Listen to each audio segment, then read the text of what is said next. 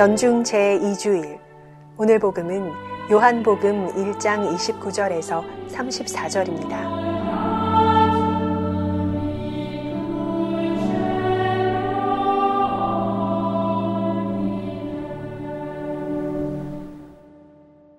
주님께서 여러분과 함께 요한이 전한 거룩한 복음입니다. 그때 요한은 예수님께서 자기 쪽으로 오시는 것을 보고 말하였다. 보라, 세상의 죄를 없애시는 하느님의 어린 양이시다. 저분은 내 뒤에 한 분이 오시는데 내가 나기 전부터 계셨기에 나보다 앞서신 분이시다. 하고 내가 전에 말하신 분이시다. 나도 저분을 알지 못하였다. 내가 와서 물로 세례를 준 것은 저분께서 이스라엘에 알려지시게 하려는 것이었다. 요한은 또 증언하였다. 나는 성령께서 비둘기처럼 하늘에서 내려오시어 저분 위에 머무르시는 것을 보았다. 나도 저분을 알지 못하였다. 그러나 물로 세례를 주라고 나를 보내신 그분께서 나에게 일러 주셨다. 성령이 내려와 어떤 분 위에 머무르는 것을 내가 볼 터인데 바로 그분이 성령으로 세례를 주시는 분이다. 과연 나는 보았다. 그래서 저분이 하느님의 아드님이시라고 내가 증언하였다. 주님의 말씀입니다.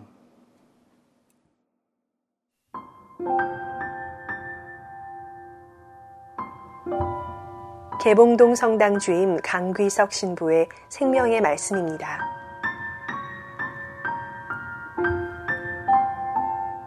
세례자 요한은 예수님께서 자기 쪽으로 오시는 것을 보고 이렇게 고백합니다. 보라, 세상의 죄를 없애시는 하느님의 어린 양이시다. 하느님의 어린 양은 레위기 16장이나 탈출기 12장, 그리고 이사야 예언서 53장을 더불어 읽고 묵상해 보면 이스라엘 백성들은 속죄와 구원을 위하여 어린 양을 제물로 바치고 있었음을 알게 됩니다. 잠시 그 당시의 장면을 상상해 봅시다. 제사장은 경건한 복장과 성스럽고 치밀한 의식으로 한 마리의 어린 양을 희생 제물로 바치고 참여한 백성들은 감사와 안도 그리고 평안함을 느꼈을 것 같습니다. 죄는 자신들이 짓고 속죄와 희생은 아무 상관없는 한 마리의 어린 양을 제대에 바치는 것입니다.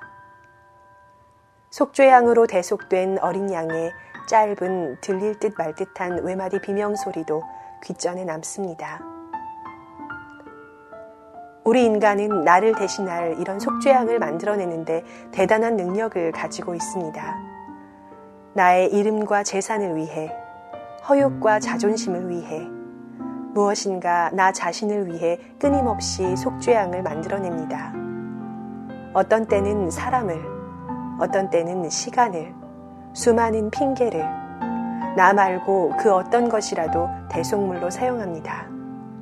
그리고 자신은 평안해질지 모르겠습니다. 내가 살기 위해, 나를 위해 말입니다. 그런데 오늘 예수님께서는 그 속죄양의 모습으로 스스로 세례자 요한 앞으로 다가오십니다. 앞으로 세례를 받으신 후 그 속죄양의 길을 걸으실 것입니다. 제자들을 위해 모르는 사람들을 위해, 자신을 십자가에 못 박았던 사람들을 위해, 나를 위해, 여러분을 위해 다가오십니다. 내 앞으로도 오십니다. 또다시 내가 당신을 속죄양으로 또는 다시 한번 십자가에 못 박아도 괜찮은 것처럼 나에게 다가오십니다. 이런 것이 구원자의 길임을 가르쳐 주시러 오십니다. 이제 생각합니다. 나는 속죄양이 되어줄 수는 없는가 하는 것입니다. 내가 오해받기도 하고 버림받기도 하고 내가 비천해지기도 하고 그런 상황은 용납될 수 없는 것인지요. 내가 주님이라고 고백하는 그분이 가신 길은 분명 그런 길인데 나는 왜 안 되는지요. 어느 날 나의 아픔과 비명이 있어도 다른 이가 살 수 있고 더 많은 생명을 살릴 수 있다면 이번 차례는 내가 속죄양이 되었다 한들 그렇게 많이 억울해야만 할 일은 아닐 것 같습니다.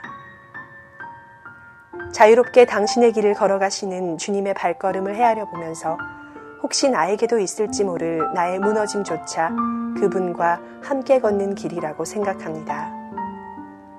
내 인생 전체가 어렵다면 이 한 주간, 어쩌면 이번 한 번이라도 내가 속죄양의 길을 기꺼이 받아들일 수 있었으면 합니다.